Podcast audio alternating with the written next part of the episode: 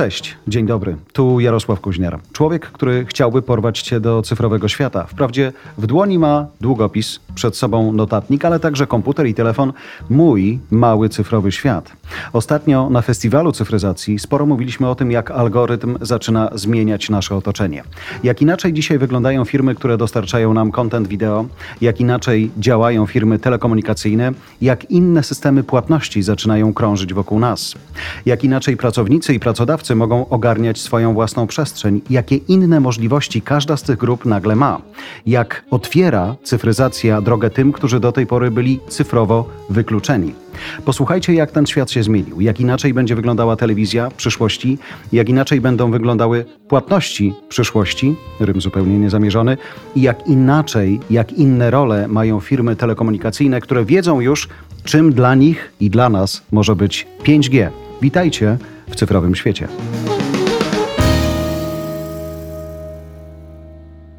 Dzień dobry, szanowny. Czy ten moment, w którym dzisiaj jesteśmy, patrząc globalnie po rynku finansowym i jednak rozwoju tej całej sfery digitalnej, to jest jeden z lepszych okresów dla wizy? Nie wiem, czy lepszy, natomiast jest dobry z punktu widzenia tego, że coraz więcej usług e, przenosi się do sfery cyfrowej, o czym wspomniałeś, a w związku z tym, że tam są konsumenci, tam też są płatności. W związku z tym podczas ostatnich e, paru miesięcy tego okresu trudnego, bo pandemicznego, coraz więcej płatności jest dokonywanych w e-commerce i tam też jesteśmy. Czy to jest coś takiego, na co się Visa jako firma globalna przygotowywała? Czuliście, że to może być jakiś trend i to przyspieszyło teraz, czy to jest zaskoczenie?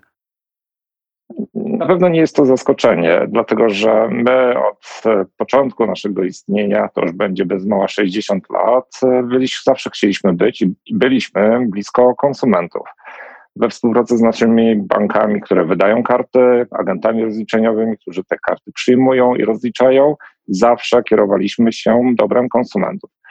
E, możemy powiedzieć o takich trzech elementach, które jakby zmieniły tą naszą rzeczywistość w kontekście chociażby tego, co się wydarzyło ostatnio. Po pierwsze, wzrost transakcyjności, jeżeli chodzi o ten e-commerce, ponieważ jesteśmy tu, gdzie jesteśmy, czyli w domu. E, ja pracuję w domu od połowy marca ubiegłego roku, więc niedługo będzie pierwsza rocznica. Po drugie, e, w ramach rzadkich, bo rzadkich wyjście na zewnątrz posługujemy się kartą w sposób zbliżeniowy. I nie tylko kartą e, w sensu stricte chodzi o plastik, ale również urządzeniami mobilnymi, czy to smartfon, czy zegarek, czy jakaś opaska e, fitnessowa.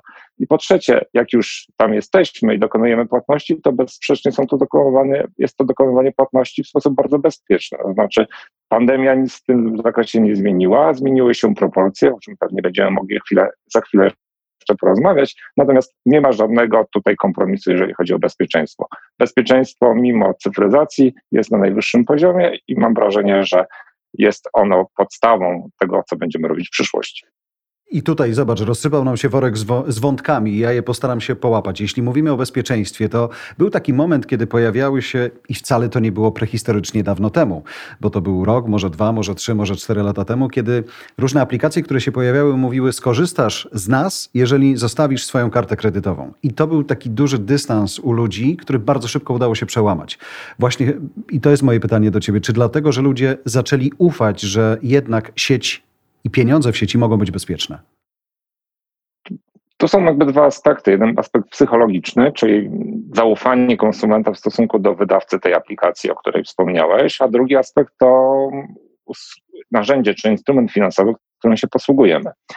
W zakresie jakby e, zaufania do wydawcy danej aplikacji mobilnej, trudno mi się tutaj wypowiadać, to każdy z nas decyduje w sposób indywidualny. Natomiast mamy tutaj pewnego rodzaju przewagę jako organizacja Visa, ponieważ dając konsumentowi instrument płatniczy z logo Visa, niezależnie czy to jest plastik, czy to jest e, informacja, którą gdzieś tam odczytujemy z poziomu aplikacji mobilnej banku, gwarantujemy, że w przypadku gdyby, nie daj Boże, te dane wypłynęły, albo zostały użyte w innym celu niż do mm, zasilenia tej aplikacji albo dokonania zapłupu, no to przysługuje nam jako konsumentom prawo do tak zwanego obciążenia zwrotnego, po angielsku chargebacku. Ten chargeback pozwala nam zareklamować taką transakcję, w związku z tym mam wrażenie, że większość konsumentów, którzy to, to rozumieją i, i, i znają swoje prawa, łatwiej jest e, podjąć decyzję o tym, żeby dodać instrument finansowy z logo Visa do tych aplikacji. Czyli to jest taka pieczęć gwarancyjna. Tak, i myślę, że też jakbyś spojrzał na ten rynek aplikacji, mam tutaj na myśli czy to neobanki, czy fintechy, to większość z tych e, graczy mm, chce uwypuklić sam, samo to, że akceptuje karty Visa, dlatego że jakby logotyp Visa do czego zobowiązuje. To nadaje dodatkową wartość gwarantującą, że obrót, który będzie się finansowy, który będzie się dokonywał za pomocą tych aplikacji, jest obrotem kontrolowanym, ponieważ podlega certyfikacji, pewnym regułom gry, które obowiązują naszej organizacji. Patrzymy na to w sposób, bym powiedział, ciągły, monitorujemy poziom e, ewentualnych e, transakcji oszukańczych, sprawdzamy procedury, które towarzyszą danemu, e, danemu, danej organizacji czy danemu, danej firmie przy ustalaniu tego rodzaju płatności. To w mojej opinii przesądza o tym, że konsumenci coraz chętniej podłączają e, karty do aplikacji. Myślę, że dochodzimy do takiego fajnego momentu, jakiegoś paradoksu, kiedy mówimy o fintechach, neobankach, tak jak wspomniałeś, czegoś nowego, co bywa sexy, mniej, bardziej interesuje nas to i jednocześnie mamy instytucję z wieloletnią tradycją, jak podkreśliłeś, która dzisiaj, e, której te nowoczesne rzeczy potrzebują, żeby się uwiarygodnić w jakimś sensie. No tak, znaczy to jest też tak, że jakby dzisiaj jest trochę tak, że te brandy są pod jakimś obstrzałem. To znaczy, mamy, mamy sytuację taką, że e, zachowanie tego poziomu odpowiedzialności, bezpieczeństwa i zaufania jest niezmiernie istotne, szczególnie w tak trudnych warunkach, jakby w których się my obracamy jako konsumenci. I my ze swojej strony, z jednej strony nie dość, że musimy o to zadbać, ponieważ podstawą naszej działalności, oprócz technologii, oprócz ludzi, którzy pracują e, w tym biznesie oraz oprócz naszych oczywiście mm, partnerów, z którymi współpracujemy, jest zachowanie tego bezpieczeństwa i zaufania, ponieważ bez zaufania jakby nasza firma nie istnieje. I to, co może być istotne z punktu widzenia chociażby wzrostu tego zaufania, to zmiany, jakie się wydarzyły przez ostatnie parę lat, a mianowicie możliwość e, odejścia od 16-cyfrowego numeru karty daty ważności oraz takiego kodu, który zwykle znajdował się na rewersie karty, w zakresie transakcji przeprowadzanych w sposób zdalny, mam tu na myśli transakcje e-commerce'owe chociażby, na rzecz e, tokenizacji czy też tokenu, czyli jakiegoś ciągu znaków, który zastępuje te 16 cyfr. Możemy je bez problemu dodać do aplikacji, możemy bez problemu zostawić te dane e, w, u, u, u naszego detalisty, z którym chcemy się związać na dłużej i nawet gdyby przypadkowo albo w sposób e, przewidziany, nie wiem, jakimś nadużyciem, te dane wypłynęły, one będą bezużyteczne. Wspominaliśmy o tym, że mamy dużo nowych wątków w tym digitalnym, ale i płatniczym świecie i nawet sam e, fajnie zwróciłeś na to uwagę. Wiza przez długie lata kojarzyła się z tym plastikiem, który dawał nam w podróży szczególnie, ale, ale i nie tylko taką gwarancję, że to jest mój pieniądz. Dzisiaj nie potrzeba tego plastiku, żeby wiza wciąż istniała. To jest fajny trend i zastanawiam się, czy jesteśmy e, na końcu tych zmian, czy jesteśmy jeszcze sobie w stanie jakkolwiek inaczej tego typu płatności wyobrazić, czy to jest wszystko, co można dziś zrobić? Nie no, gdzie na końcu? My jesteśmy pewnie w jakiejś ewolucji, mm, która będzie podążać z czy to zmianami, które zachodzą na rynku potrzeb konsumenckich, dóbr konsumenckich. No, proszę sobie wyobrazić, albo wyobraźmy sobie, że 10 lat temu mówię, e, że będziemy płacić już za 10 lat tylko telefonami albo tylko zegarkami. No to byłaby pewnie e, jakaś wizja rodem z science fiction. Mhm. Dzisiaj to jest nasza codzienność. Natomiast co się wydarzy za 10 lat, nie mam zielonego pojęcia. Choć tak naprawdę, przepraszam, że wejdę ci w słowo, 10 lat temu, kiedy o tym mówiłeś, no to, to była jakaś rozsądnie odległa perspektywa i rzeczywiście to się mogło wydawać nierobialne. Ale dzisiaj nawet takich długich perspektyw czasem, czasem się nie przyjmuje, prawda? Myślę, że te zmiany będą następowały w, w znacznie krótszych okresach. Dokładnie. I teraz popatrzmy na to, jak, jak nas technologia jakby wsparła w tym okresie. I możemy powiedzieć, że za, nie wiem, rok, dwa, trzy, e, coś takiego jak biometryczna autentykacja każdej transakcji będzie standardem. Biometryczna, czyli oparta o nasze cechy ludzkie. Ja jako Adrian Kurowski, czy to swoją twarzą, czy też swoim odciskiem palca będę autentykował każdą transakcję, co w sposób diametralnie podniesie poziom bezpieczeństwa tej transakcji. To tak jakbyśmy sobie wyobrazili, że idę do mojego mm, warzywniaka na rogu, tam spotykam panią Krysię, pani Krysia mówi dzień dobry panie Adrianie, ja mówię dzień dobry pani Krysiu, poproszę dwa kilogramy jabłek, a pani Krysia mówi 5 zł się należy, a ja mówię o, przepraszam, nie wziąłem portfela. On Proszę mi spojrzeć głęboko w oczy. Dokładnie. I ja pana znam, pan tu przychodzi od lat i ja panu wierzę, tutaj sobie notuję, podda pan jutro. Więc ja w tym momencie wchodzę do dowolnego sklepu, e, słyszę 5 zł za 2 kg e, jabłek i zamiast głęboko spojrzeć, patrzeć w oczy sprzedawcy, którego widzę pierwszy raz na oczy, spoglądam głęboko w oczy aparatu, którym dysponuję e, smartfona i on mi mówi płać. Tak, to jest bezpieczne. Tak samo może się wydarzyć e, również z innymi e, rzeczami, które nas będą otaczać. Mam tu na myśli chociażby internet rzeczy, czy też, e, czy też autonomiczne samochody, być może niedalekiej przyszłości, które one same w pewnych parametrach będą decydowały o tym, czy płacić, czy nie. Czyli jeżeli ja podjeżdżam samochodem na stację, dajmy na to elektryczną, żeby zatankować elektryczny samochód, to samochód już nie potrzebuje mojego głębokiego spojrzenia, tylko on wie, że ponieważ to jest mój samochód, mam tam jakoś jestem zapisany w tym samochodzie, on już, już się uwiarygodniłem, bo spojrzałem głęboko w oczy lusterku, albo on wyczuł moje odciski palców na kierownicy albo jakimś lewarku, to on wie, że jeździ tym samochodem Adrian Kurowski, jego prawowity użytkownik. Jeżeli podjechał na stację i widać, że baterii brakuje i podłączył, to znaczy, że trzeba zapłacić będzie na to. I nie muszę o tym wcale decydować. Więc w tą stronę idziemy. Niewątpliwie te płatności będą jakby zanikały, ale one nie będą mniej bezpieczne. Wręcz przeciwnie technologia, którą dysponujemy dzisiaj, będzie powodować, że te płatności będą się stawały immanentną cechą i coraz bardziej będą się stawały ludzkie, bo będą, będą realizowane w oparciu o to, kim jesteśmy. Czyli one będą się też może chowały przed naszymi oczami, bo będą działy się pod spodem, będą naturalne w sytuacjach, w których dzisiaj musimy wykonać jakąś czynność.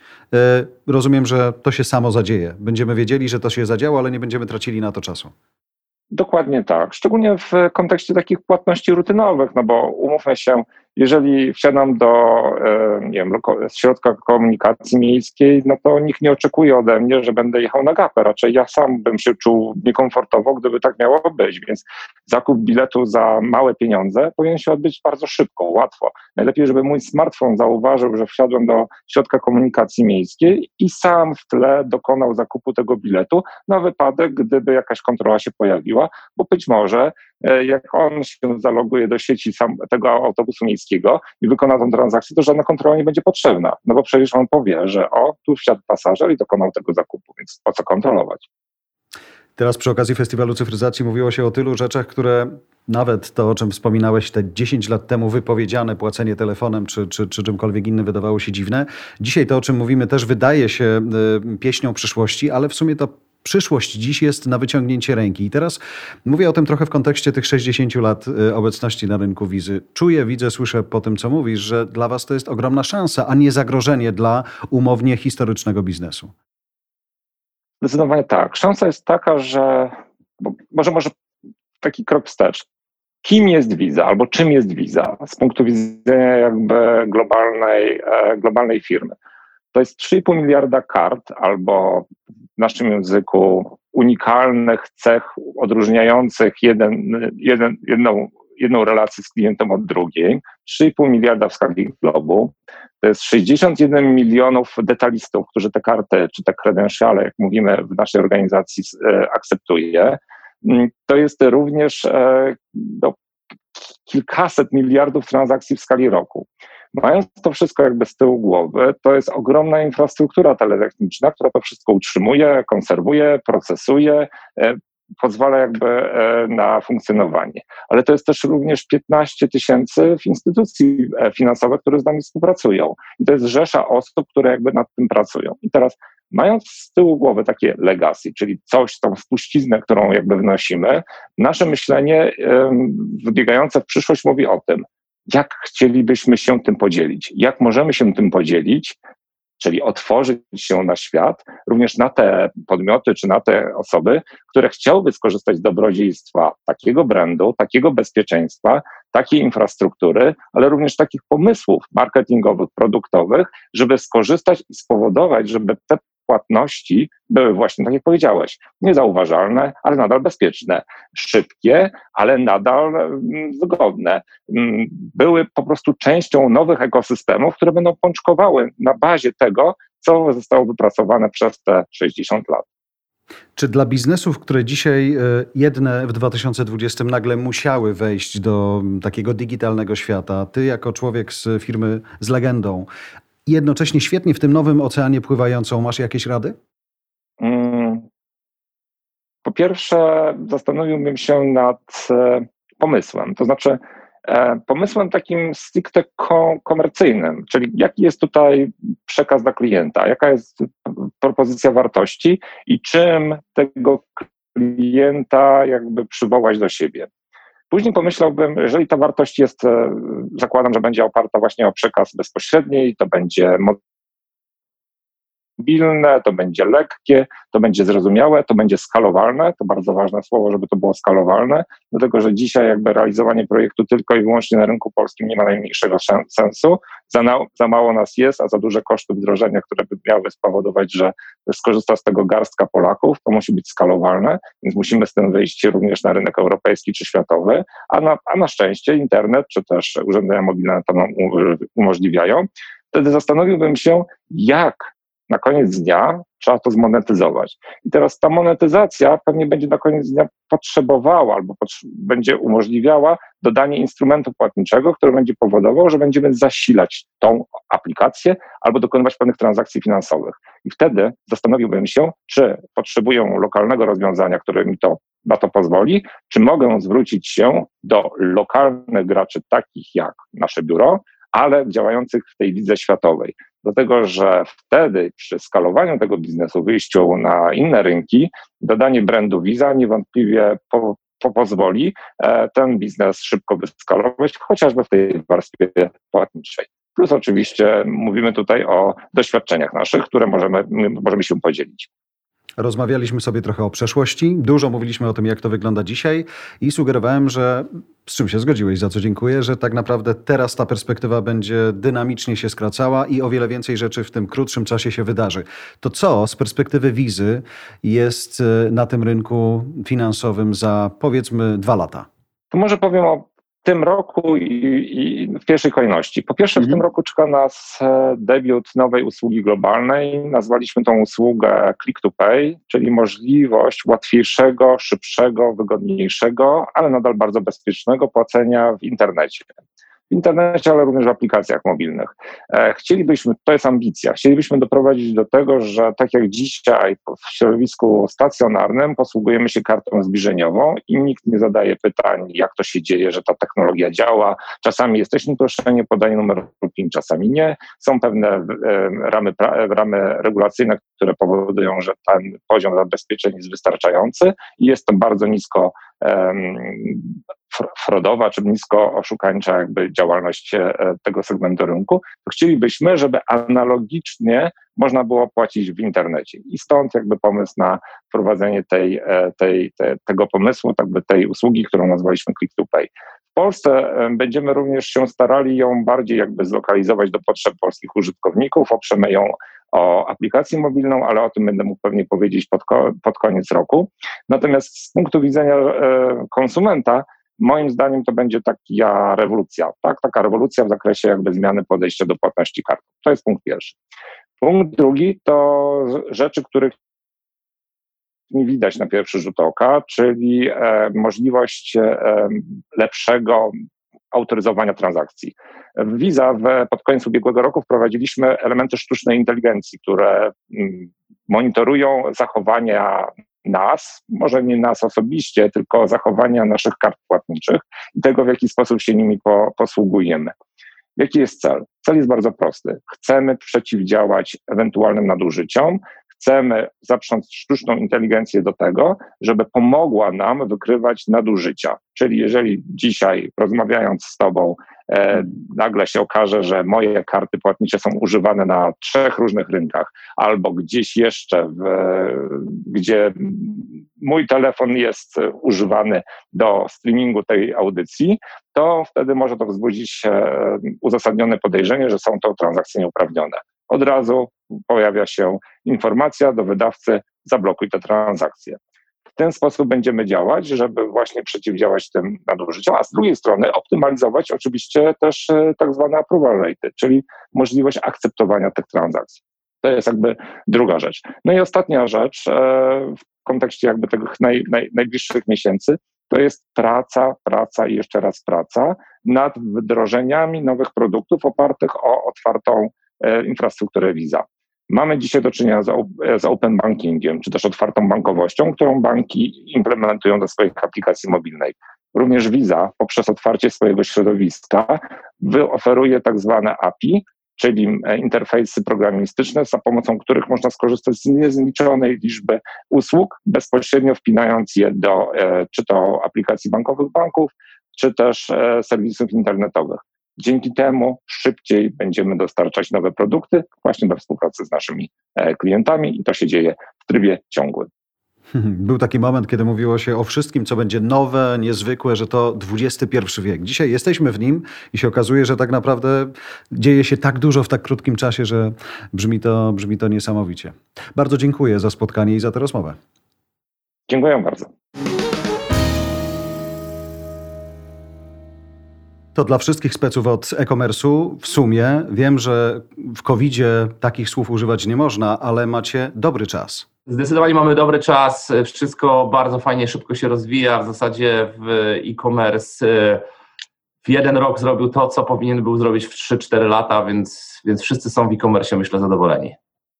Ty jako dostawca platformy wiesz, y, komu i y, w czym ona może pomóc. Czy ludzie, którzy bardzo szybko musieli przenieść swoje biznesy na platformy, na których mogli je rozwijać, kiedy świat się zatrzymał, y, mieli wiedzę, zdobywają ją dopiero, uczą się tego, robią to z niechęcią, z otwartością, wiedzą, że inaczej się już nie da?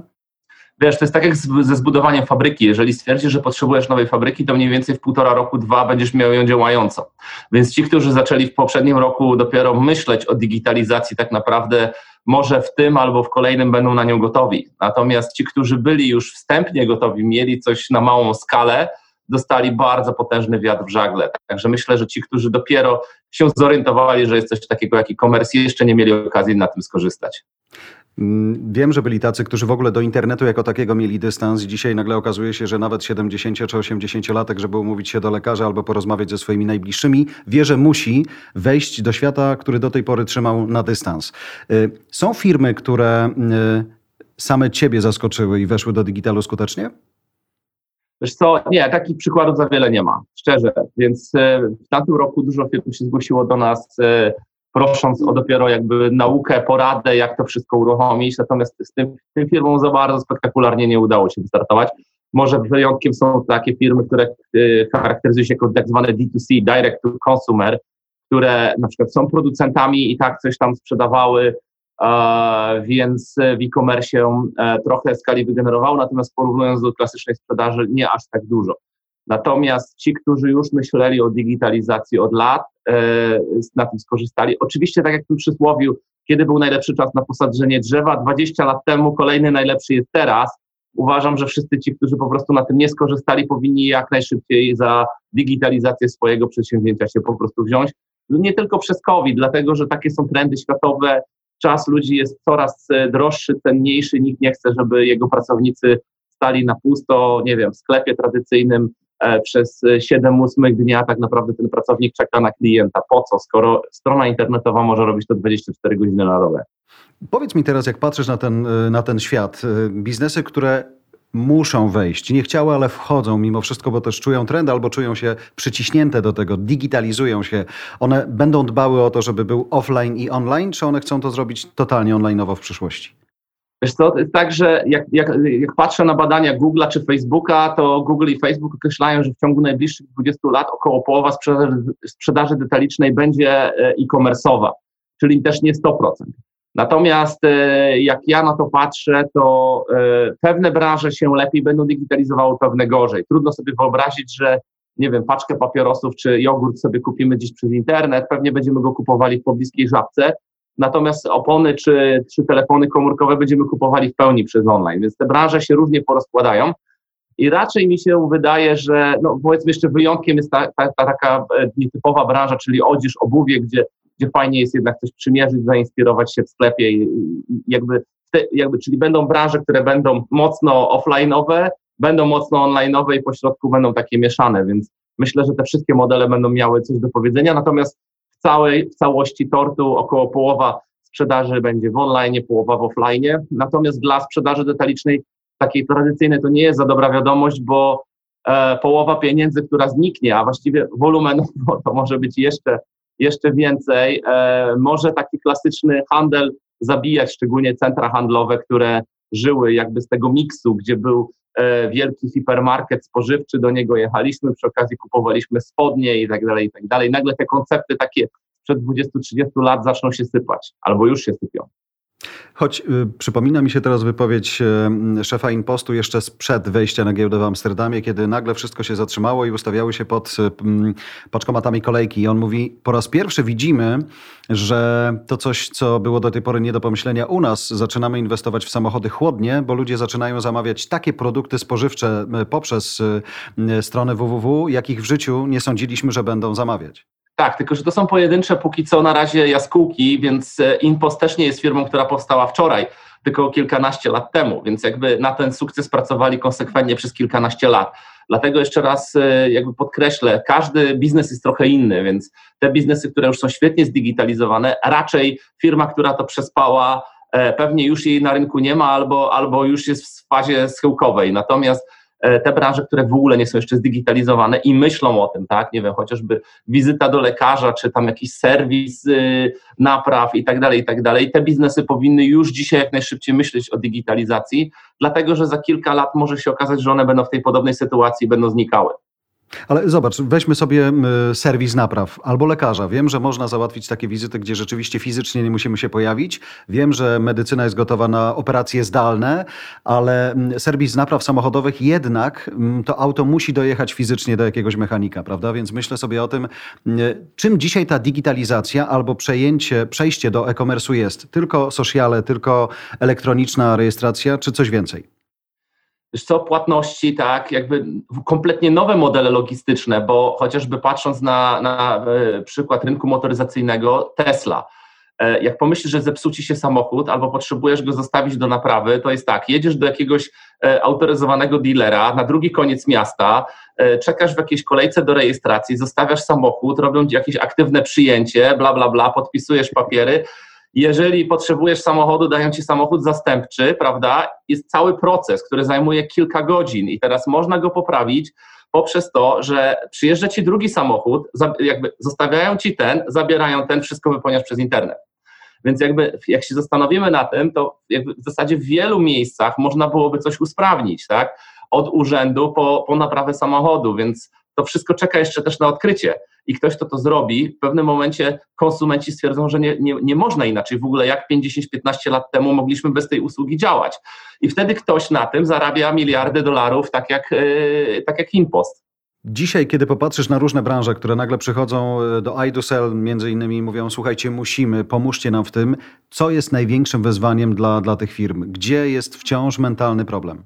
Największy, największy tak naprawdę problem jest w zdobyciu rynku e, klientów, czyli w marketingu. E, reszta rozwiązań to są e, problemy techniczne, które mają firmy, jakby jak zorganizować cały proces tworzenia strony, przedstawiania oferty i tak dalej. Tutaj można skorzystać z oferty takiej firmy jak iDoSell.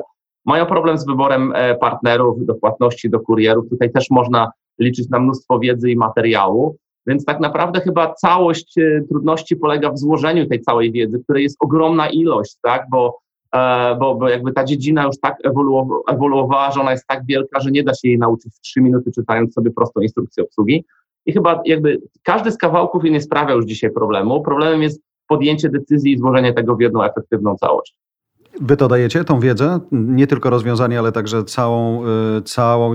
Nie jesteśmy McDonaldem, który jest, jest jakby ale myślę, że dajemy najwięcej, a przede wszystkim e, dajemy tą możliwość, żeby z nami skonfrontować te, te, te pomysły, informacje, no bo na koniec dnia to oczywiście przedsiębiorca, który do nas się e, zgłasza, musi tą wiedzę mieć.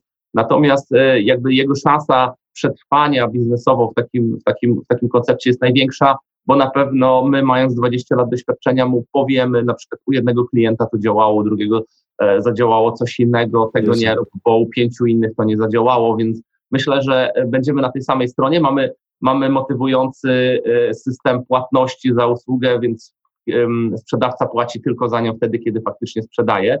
Więc jesteśmy na tej samej stronie i będziemy mu pomagali w tym, żeby, żeby jakby nakierować jego zespół na wiedzę, którą powinien przyswoić.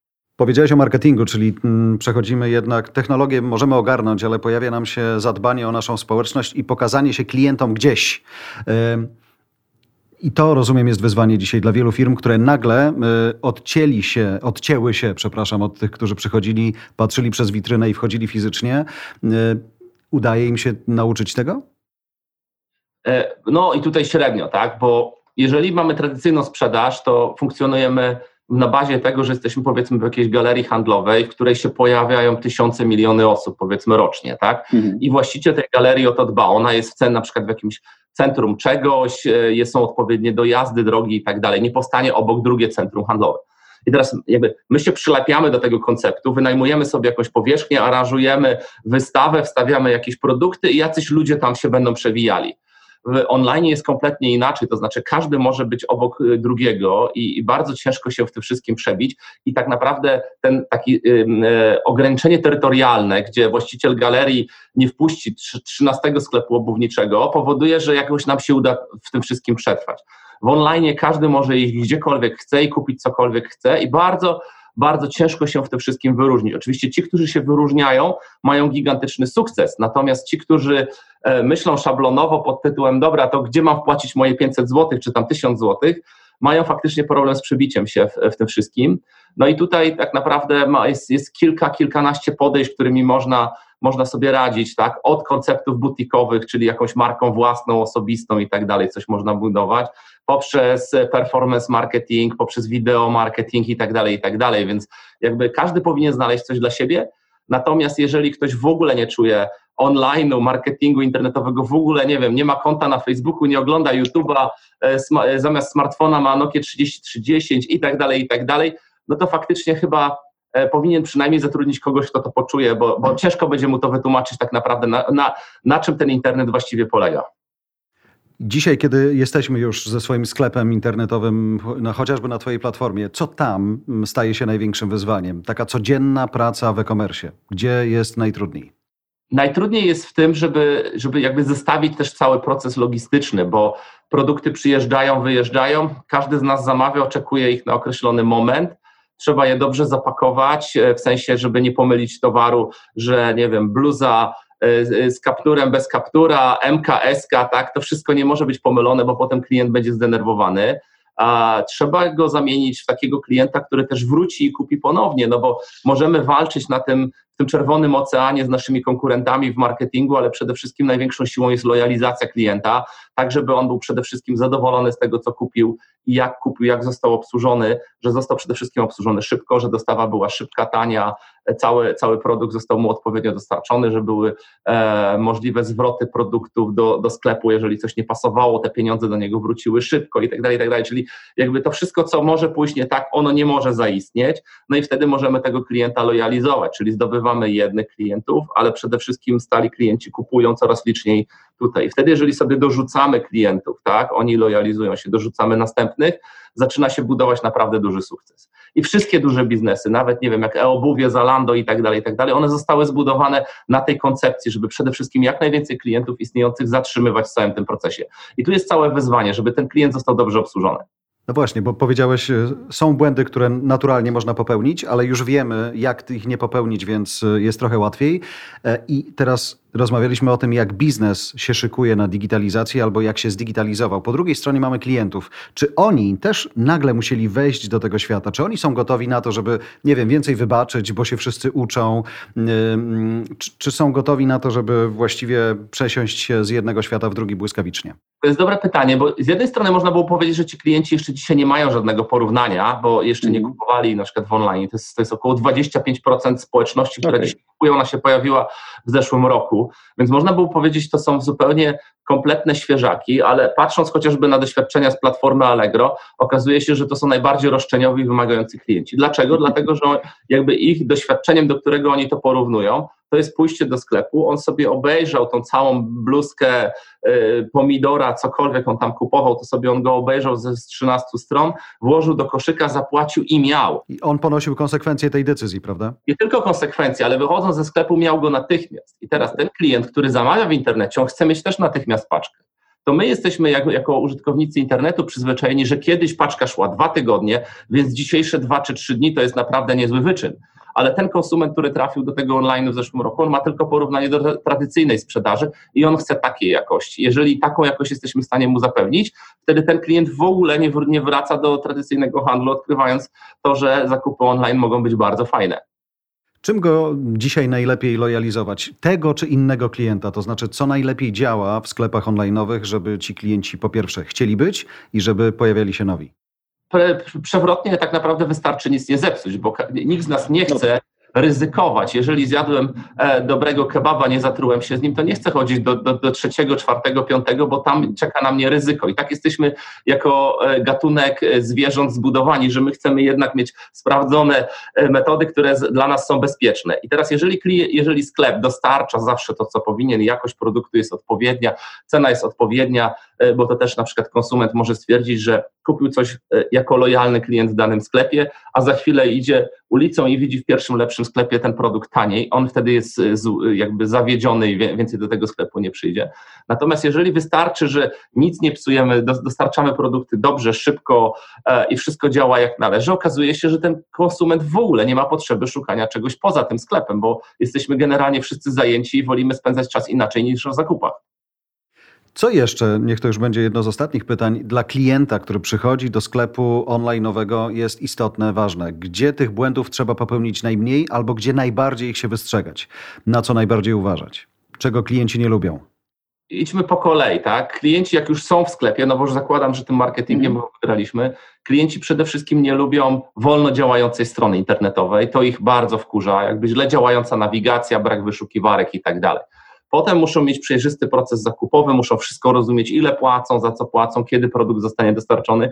I to też nie jest tak, że jeżeli e, sklep na przykład nie, e, nie informuje o tym, że produkt będzie za, za 5 dni, to ten konsument będzie e, z tego zadowolony, dlatego że klient po jednym czy po dwóch dniach może zrezygnować z tego, z tego zamówienia bez żadnych konsekwencji. Tak, takie ma prawo. I potem jakby mamy płatność, też jakby szereg różnych płatności, które są bardzo istotne od, od płatności takich natychmiastowych przez e, pobranie, ale też po e, nowy trend, który się nazywa pay, e, Buy Now, Pay Later, czyli płatności odroczone, cały ten zestaw. Wysyłamy mu produkty, czyli szybko, bezbłędnie, o to, o czym już rozmawialiśmy no i potem ewentualnie podtrzymujemy znowu marketingowo jego zainteresowanie tym sklepem, zbieramy jego opinię na temat zamówienia, czy na pewno wszystko było ok i tak dalej, i tak dalej. Więc jakby to nie jest takie skomplikowane, ale jest dosyć dużo elementów, w każdym może coś pójść nie tak. I jakby ten marketing lojalizacyjny to jest suma błędów tak naprawdę. Im mniej ich popełnimy, tym mamy więcej lojalnych klientów. Czyli sposób płatności też ma znaczenie? Jeżeli w danym sklepie ja mam więcej możliwości, to chętnie go wybiorę?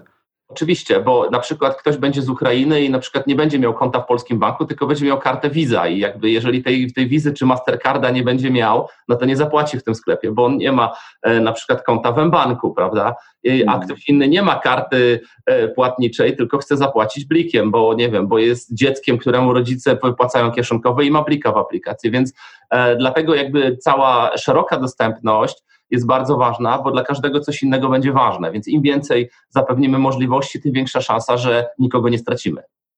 Na koniec zapytam o rekomendacje. Czy to wciąż działa, czy to mit, że to one dzisiaj naprawdę sprzedają? Zakładam, że masz lojalnych klientów, którzy innym mówią: Słuchajcie, tylko tam, naprawdę ja się nigdy nie zawiodłem, zostawiają nawet te opinie na stronie. Czy to jest czynnik dla tych, którzy przychodzą, najbardziej wiarygodny?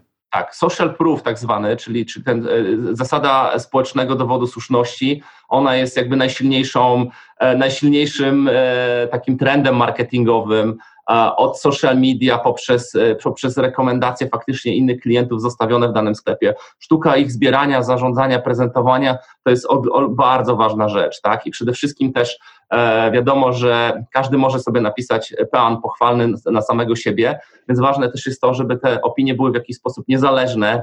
E, też nie zawsze jest tak, że pięć gwiazdek jakby dzisiaj jest, jest pożądane, tak? Mówi się o tym, że 4,9 w skali od 1 do 5 jest lepsze niż 5,0, bo dzisiaj nikt nie wierzy, że jest 5,0.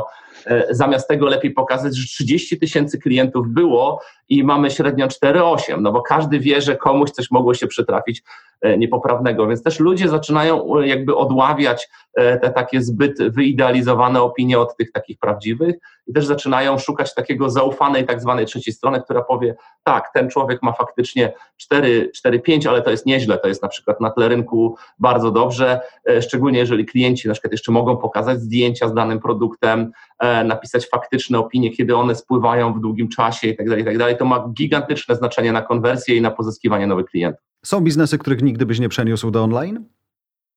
Ja? No. Ja wszystko przeniosę. E, wiesz co, nie, no może, może moją żonę poznałem w offline i bym chciał dalej, e, żeby ludzie poznawali swoje drugie połówki. No, randki to też jest niezły biznes online'owy. Tak, natomiast ostatnio widziałem taki duży materiał, gdzie, gdzie badano właśnie opinie facetów na temat właśnie randek online'owych i było tak, że 93% dziewczyn było spóźnionych na randkę, 91% e, było uzależnionych od telefonu, e, była średnia wieku e, dziewczyny na randce to było 7 lat starsza niż na, niż na ofercie takiej internetowej, więc chyba, chyba te zakupy partnera offline'owe to powinno być coś, co powinno zostać offline'owe. Lepszej puenty nie będzie. Bardzo dziękuję za spotkanie i rozmowę. Dzięki.